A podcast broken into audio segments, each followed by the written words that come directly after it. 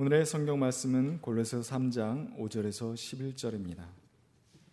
그러므로 땅에 속한 지체의 일들 곧 음행과 더러움과 정욕과 악한 욕망과 탐욕을 죽이십시오.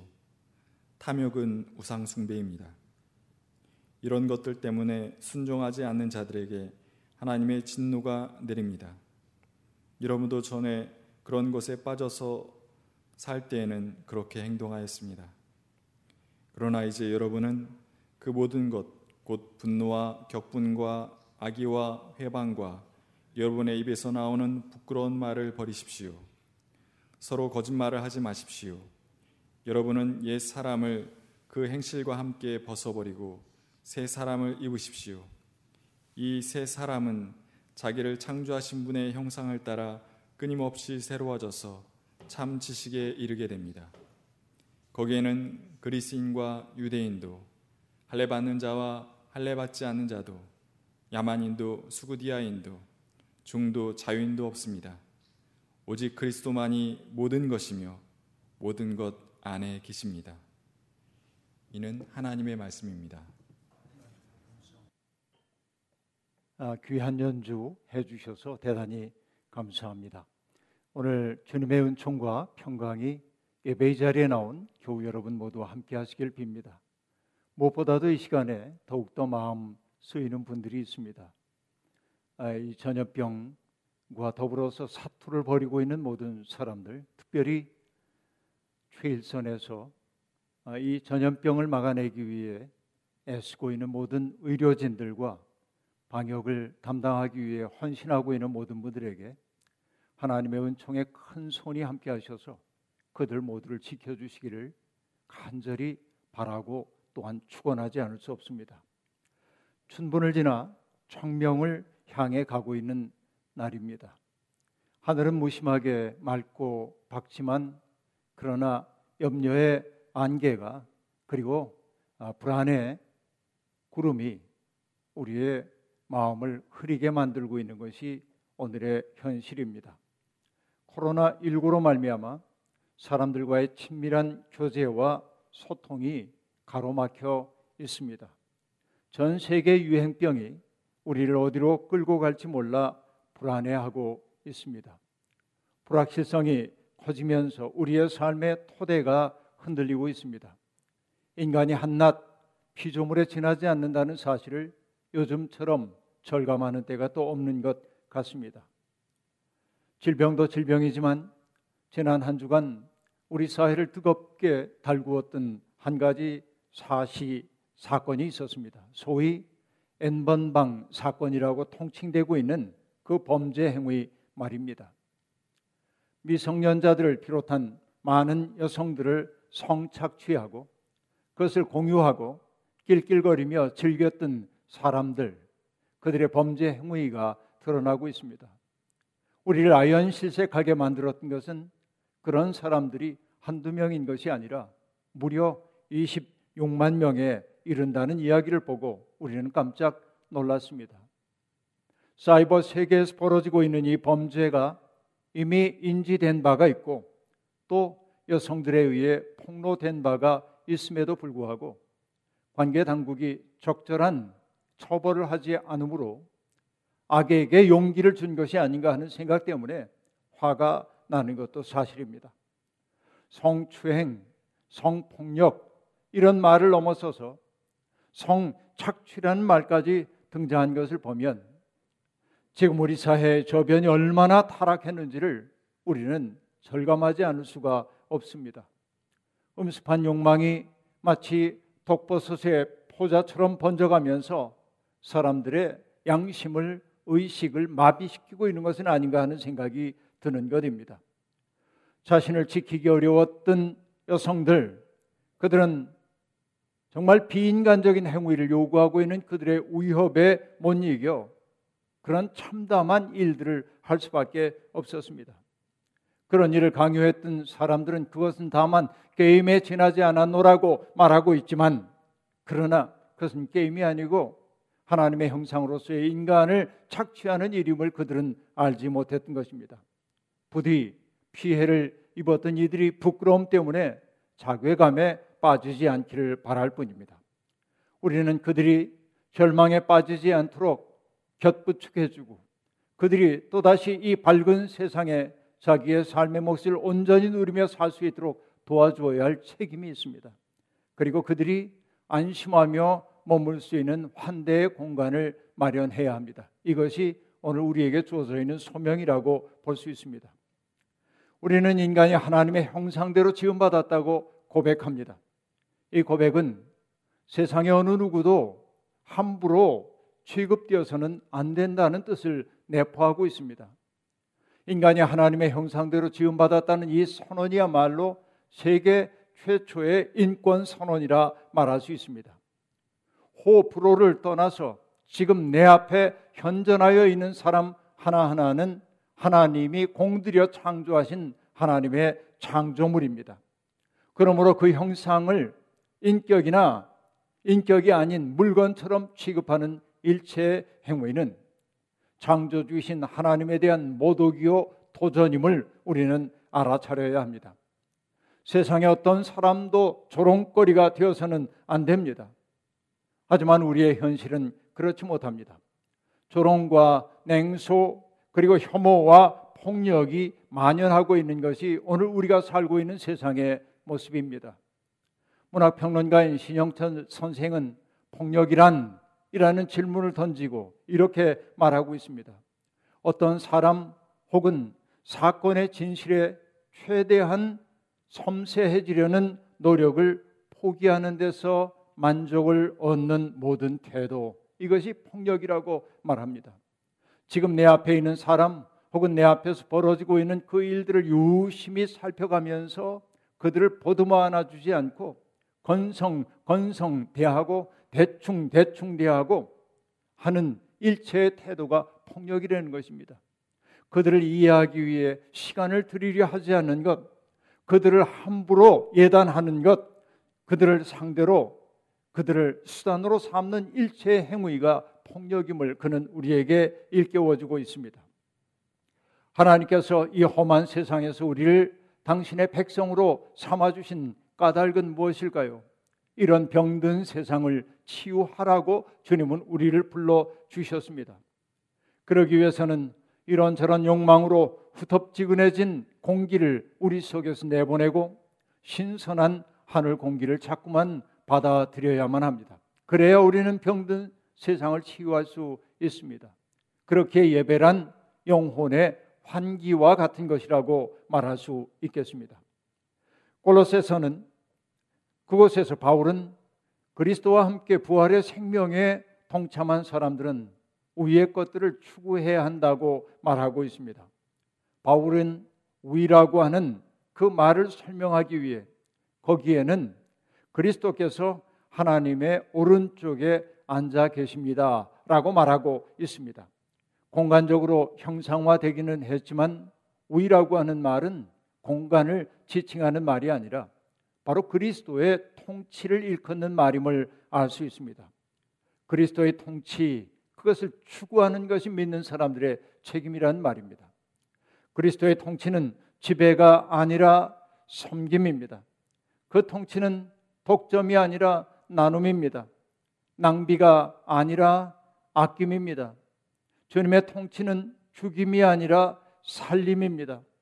주님의 통치는 홀로 만족하는 삶이 아니라 함께 삶을 경축하는 것입니다. 바로 그것이 위를 추구하는 사람들의 삶의 방식이 되어야만 합니다. 세상은 끊임없이 아래 것으로 우리를 잡아당기고 있습니다. 그러나 우리는 아래 중력을 떨쳐버리고 위를 향한 사람들이 되어야만 합니다. 바로 욕망을 거스리는 삶 말입니다. 그런 삶을 추구한다는 것은 당의 것들과 결별한다는 뜻입니다. 바울은 말합니다. 그러므로 땅에 속한 지체의 일들, 음행과 더러움과 악한 정욕과 악한 욕망과 탐욕을 죽이십시오. 그리고 덧붙여 말합니다. 탐욕은 우상 숭배입니다. 라고 말합니다. 이 말은 세상이 더러우니 내 새나 바라보고 살라고 하는 말이 결코 아닙니다. 오히려 우리의 삶을 장악하고 우리의 영혼을 갉아먹고 있는 세상의 상상력에서 벗어날 용기를 가지라는 말입니다. 바울이 결별하라고 말하고 있는 음행, 더러움, 정욕, 악한 욕망, 탐욕 이 모든 것들은 거의 다 성적인 죄와 관련되어 있음을 알 수 있습니다. 남잡하고 자기 만족적인 성적 행위, 성의 왜곡, 통제 불가능한 욕망, 자기 만족을 추구하는 일체의 행위를 바울은 탐욕이라고 말하고 있습니다. 그게 왜 탐욕일까요? 그것은 하나님의 형상대로 지음받은 사람을 통제와 소비의 대상으로 여기고 있기에 그 모든 일들은 탐욕이라고 말할 수밖에 없는 것입니다.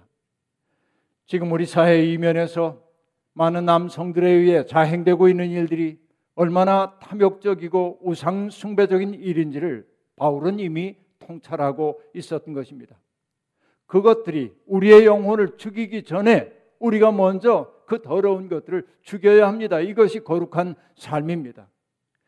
그런 더러운 것들을 죽이지 못한 그 삶, 그 삶은 하나님의 진노를 초래하게 마련입니다. 이전에는 욕망에 따라 부끄러운 행동을 하며 살았다 해도 이제는 그러면 안 됩니다. 그리스도를 믿는 사람들은 거룩한 삶을 추구해야 합니다. 최소한의 것들만 가지고 살기로 다짐하는 사람들, 그러니까 미니멀리즘을 실천하며 사는 사람들이 자기들이 그렇게 살 수 있는 비결을 얘기하죠. 비결은 다른 것 없습니다. 버릴 것을 과감하게 버리라 라는 한마디로 집약됩니다. 버릴 것을 버리지 못해 우리의 삶이 눅진눅진하고 누추해집니다. 버리진 않고 모아두기만 할 때 집이 복잡하고 더러워지는 것과 마찬가지입니다. 우리의 내면 속에 있는 더러운 욕망들 버리지 못하고 청산하지 못하여 우리는 더러운 사람이 되어버리고 말았습니다. 물론 아껴야 할 것은 아껴야 하지만 버려야 할 것조차 아낄 때 우리의 삶은 더러워질 수밖에 없습니다.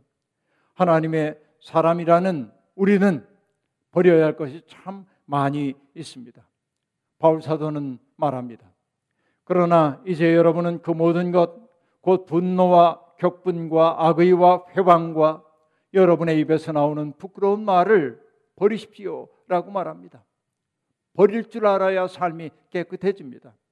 어느 신학자는 이런 부정적인 모든 행위의 뿌리가 다른 사람들을 하나님의 형상인 소중한 이웃으로 대하지 않는 것, 성적 탐욕과 경제적 착취의 대상으로 바라보는 것이라고 말하고 있습니다. 이런 감정에 사로잡힐 때 우리는 다른 사람들을 경멸하고 그 때문에 유대감, 긍휼, 연대의식을 품을 수 없게 되는 법입니다. 누군가를 향한 폭력적인 감정, 그것은 폭력적인 언어를 낳습니다. 폭력적인 언어는 폭력적인 행동으로 귀결되게 마련입니다. 오늘 우리가 살고 있는 이 시대 사람들의 마음이 너무나 뜨겁게 달아올라 있습니다. 도무지 여백이라고는 찾아보기가 어렵습니다. 농담 삼아 하는 말입니다만 다들 이마에 맹견주의라는 편말을 써붙이고 다닙니다. 건드리면 뭡니다라는 신호이지요. 모든 사람들이 화를 낼 준비를 갖추고 살고 있는 것처럼 보입니다. 여러분 이것이 우리의 삶을 얼마나 어둡게 만드는지 모릅니다. 삶이 무겁다고 느낄 때마다 저는 가끔 전익 선생님이 들려주신 이야기를 떠올립니다. 선생님이 살던 마을 동리에 개가 몇 마리 있었더랍니다. 그런데 한 녀석은 지나가는 사람을 보는 족족 지저대더랍니다. 그런데 다른 한 마리는 하루 종일 지그시 눈을 감고 편안히 엎드려 있답니다. 가는가 보다 오는가 보다 나하고 무슨 상관이랴 난 이렇게 게으름, 게으름 피우며 살란다 하는 투였습니다. 저는 선생님은 그 이야기 끝에 앞에 놈같이 살면 암 걸리기 십상이라면서 자기는 뒷놈처럼 살고 싶다고 말합니다. 느긋한 사람들 말입니다. 달아오른 것 아니라 조금 쿨해진 사람들 말입니다. 다른 사람들을 허용할 수 있는 여백을 많이 가진 사람들 말입니다. 어떤 사람들이 그런 여백이 있습니까? 버려야 할 것 버린 사람들만 그런 여백을 마련할 수 있습니다. 버릴 것 버리지 못하기에 우리는 여백 없는 삶을 살고 타인에게 지옥이 되어 살고 있는 것 아닙니까? 이것이 우리가 반성적으로 돌아봐야 할 일입니다. 그런데 이렇게 옛 삶의 습관이나 인력에서 벗어나기 위해서는 새 사람의 옷을 입어야만 합니다. 속에서 살이 차올라야 상처가 아물고 딱지가 떨어지는 것과 같은 이치입니다. 율법을 애써 행하는 그것만으로 우리가 구원에 이를 수가 없습니다. 은혜가 우리의 삶에 들어와서 우리를 가득 채울 때 우리는 비로소 옛사람의 인력으로부터 벗어날 수 있습니다. 마약에 손을 대기 시작한 어떤 사람이 있었습니다. 그는 스스로도 그런 삶이 싫었습니다. 그러나 자기의 의지로 그 문제를 해결할 수가 없었습니다. 그는 수도원에 들어와서 자기의 처지를 얘기하고 자기를 좀 도와달라고 얘기했습니다. 수도원에 들어와서도 그 사람은 마약을 끊지 못하고 있었습니다. 그는 자기 마음 다스려 보려 했지만 이내 포기하고 수도원을 떠났습니다. 이런 일이 몇 차례 반복이 되었습니다. 그리고 그는 이제는 마지막이라고 말하며 수도원에 다시 돌아왔습니다. 두 주쯤 잘 지낸 것 같았는데 결국 그는 숨어서 마약을 하고 있었고 그런 모습을 수도사가 발견했습니다. 그래서 꾸짖었습니다. 자네는 사나이가 아니군. 하려면 정정당당하게 하지. 그게 뭔가? 그러자 그는 당당하게 마약을 했습니다. 그때 그 남자와 오랫동안 사귀던 여자가 그 모습을 바라보다가 울음을 터뜨렸습니다. 한마디 말도 없이 그저 울기만 했습니다. 그 울음이 모든 것을 다 말하고 있었습니다. 그러자 그는 그 길로 마약을 끊었습니다. 그 이야기를 들려준 사람이 한마디를 덧붙였습니다. 공허했던 마음이 채워졌기 때문이라고 말이지요. 비로소 새로운 삶이 그의 앞에 열렸습니다. 그렇습니다. 하나님의 은혜가 그 가없는 은혜와 사랑이 우리 속에 채워질 때 우리는 버려, 버려야 할 것들 버릴 수 있습니다. 그 인력으로부터 벗어날 수 있는 것입니다. 그런데 하나님의 은혜는 이처럼 한 사람의 지극한 사랑을 통해 발현되기도 합니다. 하나님은 이 예배 자리에 있는 여러분들을 통해서 누군가에게 은혜를 베풀기를 원하고 계신지 모릅니다. 사랑으로 그들을 품어 안고 그들에게 설당이 되어 주려는 한 사람이 있을 때 사람은 새로워질 수 있습니다. 때때로 하나님의 은혜는 우리의 인생의 가장 쓰디쓴 순간을 통하여 다가오기도 합니다. 실패의 고통을 통하여서 내가 어쩔 수 없는 사람임을 알게 될 때 하나님의 은혜가 우리를 채우기도 하는 법입니다. 새 사람, 하나님의 은혜로 채워진 그 사람은 더 이상 세상의 논리에 흔들리지 않는 사람입니다. 차가운 효율성을 숭상하는 세상에서 그는 비효율적으로 보이는 연민과 사랑을 붙들고 삽니다. 돈이 최고의 가치라고 여겨지고 있는 세상에서 그는 우정과 연대가 더 소중하다고 믿고 삽니다. 자신의 삶이 자신이 하나님의 형상이라는 사실을 깊이 자각하고 사는 사람은 언제나 자기의 삶을 성찰하며 삽니다. 내 마음씀이 너무 각박하지는 않았는지, 내가 누군가에게 너무 오만하게 대하지는 않았는지, 내가 너무 이기적으로 초신한 것은 아닌지 돌아보고 또 돌아보며 하나님 앞에서 자기의 삶을 가지런히 하려 합니다. 저는 한국 개신교의 가장 부족한 것이 성찰이라고 그렇게 생각합니다. 찬양과 기도의 소리는 넘칩니다. 자화자찬하는 소리도 넘칩니다. 그러나 자기 성찰이 부족합니다. 성찰은 살피고 또 살피고 조심스럽게 배우려는 태도입니다. 성찰하는 사람은 자기가 얼마나 부족한지를 늘 인식하고 있기에 겸손하게 배우려 하고 누군가에게 귀 기울여 들으려 합니다. 성찰하는 사람은 뻔뻔할 수도 없고 지나치게 자신만만할 수도 없습니다. 그러나 이 땅에서 종교 지도자를 자처하는 사람들 그들은 대놓고 종교적인 권위를 세상 앞에 드러내는 경향이 많이 있습니다. 그러나 여러분 진정한 권위란 겸손과 온유와 섬김과 자기 희생에서 슬며시 배어나오는 것이지 주장한다고 나타나는 것은 아님을 우리가 알고 있습니다. 영적인 권위를 드러내지도 못하는 이들이 영적인 권위를 주장할 때 세상 사람들은 비웃습니다. 종교가 오늘날 사람들에게 추문거리가 된 까닭이 바로 여기에 있는 것 아닙니까?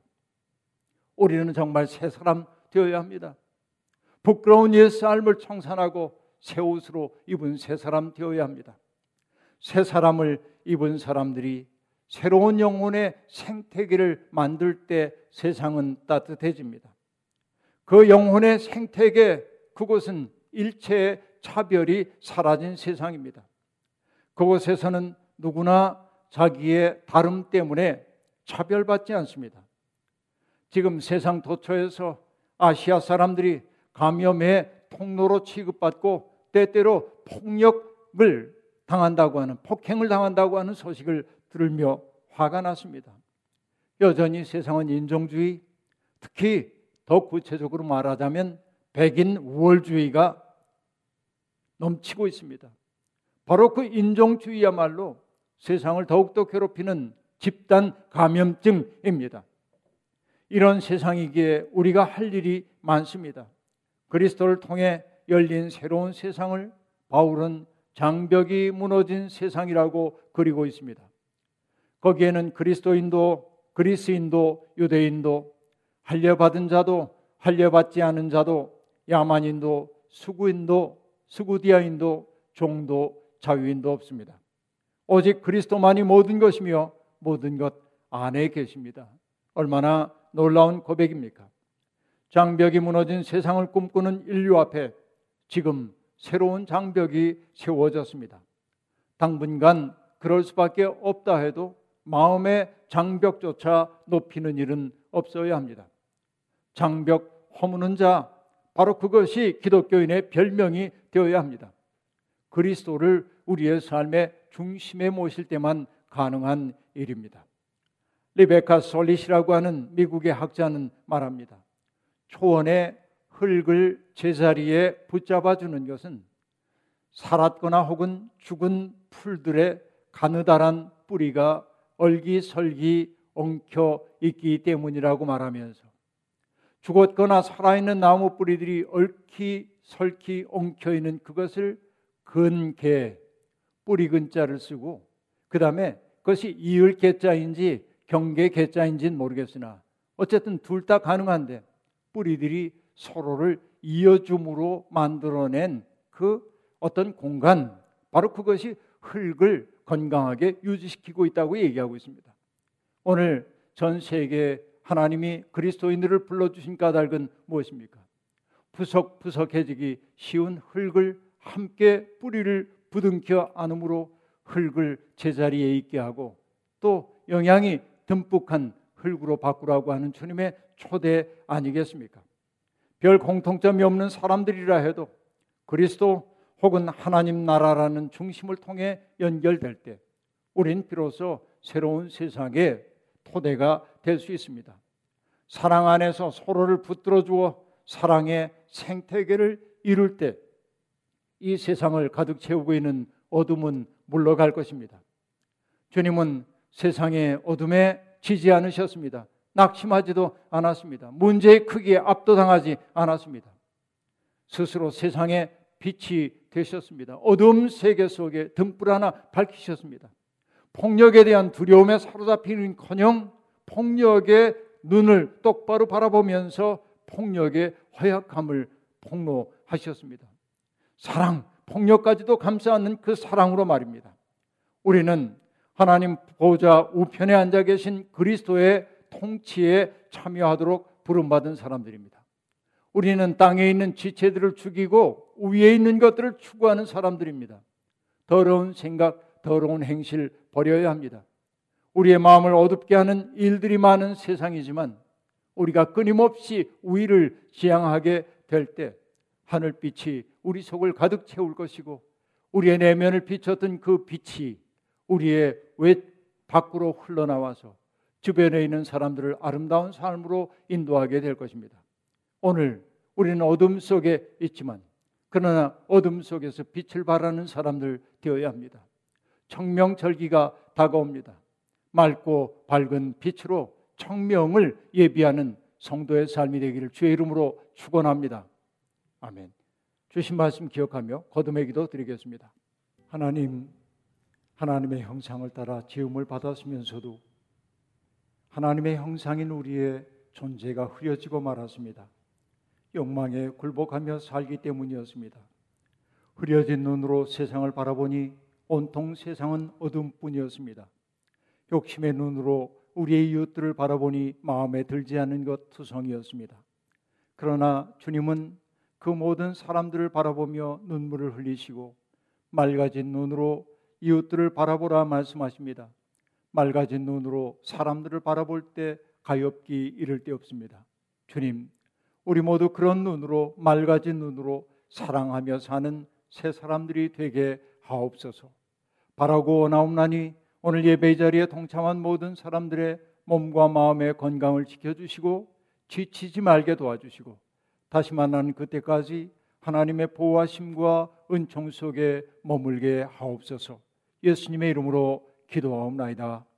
아멘.